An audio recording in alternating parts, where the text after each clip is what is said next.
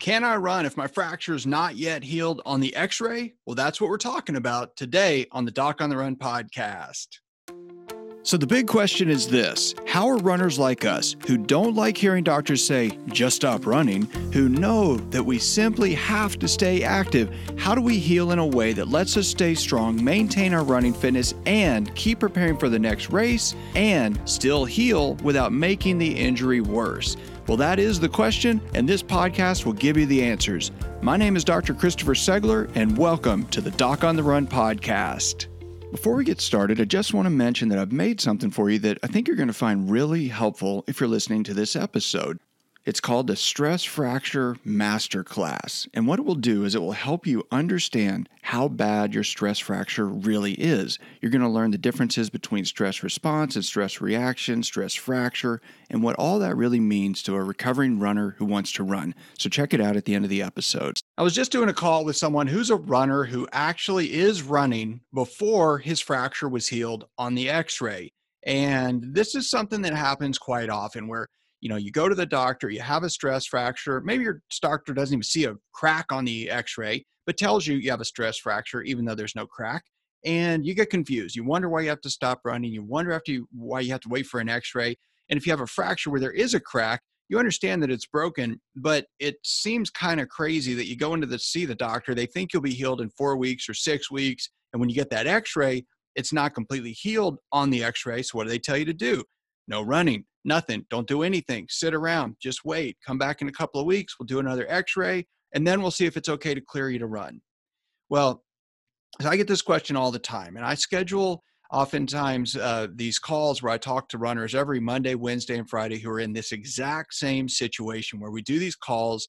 They're short calls, but they're able to get advice and direction on what to do to maintain their fitness and actually start running, start moving, start doing stuff while waiting for that x ray so that they don't just lose all their running fitness. And that's the really crucial piece. So, whether or not you can run on your foot before that thing actually shows that it's completely healed on the x ray depends on a couple of things. Number one, what your goals are. So, if you really need to maintain your running fitness, you probably have to do some stuff that normal people are not going to do so you can maintain your running fitness while you actually continue to heal the fracture. That's the first thing. The other thing, it depends on how much it hurts, how much pain. So the pain is usually indicating whether you've got some healing or lack of healing happening. So if the way I think about it is that if you still have pain at the fracture site, well, it's still an active fracture site. And obviously, if it hurts when you touch it, when you push it, when you just wiggle your foot, well, obviously, you shouldn't run on it. So that's one of the first things we talk about is how much actual pain do you have? And more important than what it shows on the x rays is how much pain you have and what you've been doing. Because the stuff that you do in your recovery will affect the pace of your recovery, just like the stuff that you do in your training will affect the pace of your training and the speed at which you actually get stronger and faster. It also depends on how much you've actually been monitoring as you go through the recovery and you start to ramp up your fitness. This is why I think it's so helpful for people to schedule a month of visits where they're actually doing stuff, they're monitoring what's going on. Then we talk about it on Monday after the weekend, on Wednesday in the middle of the week, and on Friday before the weekend.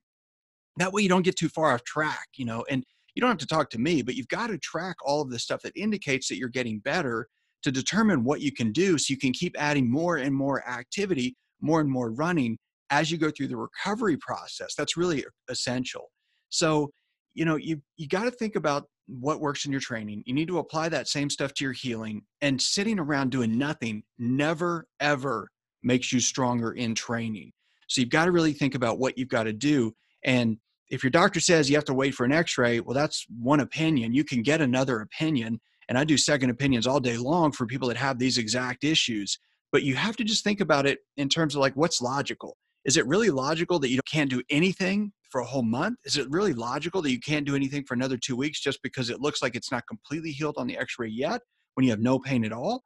It just doesn't make sense. So if you're confused, you know, try to do something. Try to do something to make the tissue stronger. Try to do something to test it out in a way that's safe with the guidance from somebody who knows what they're talking about.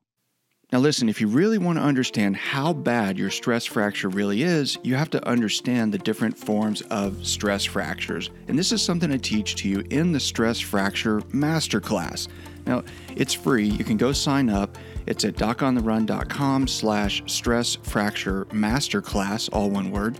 And in this session, I'm going to teach you the differences between stress response, stress reaction, and stress fractures, and what all of those different stages really mean to a recovering runner who wants to run and maintain your running fitness while recovering. So just go to docontherun.com slash stress fracture masterclass and sign up now.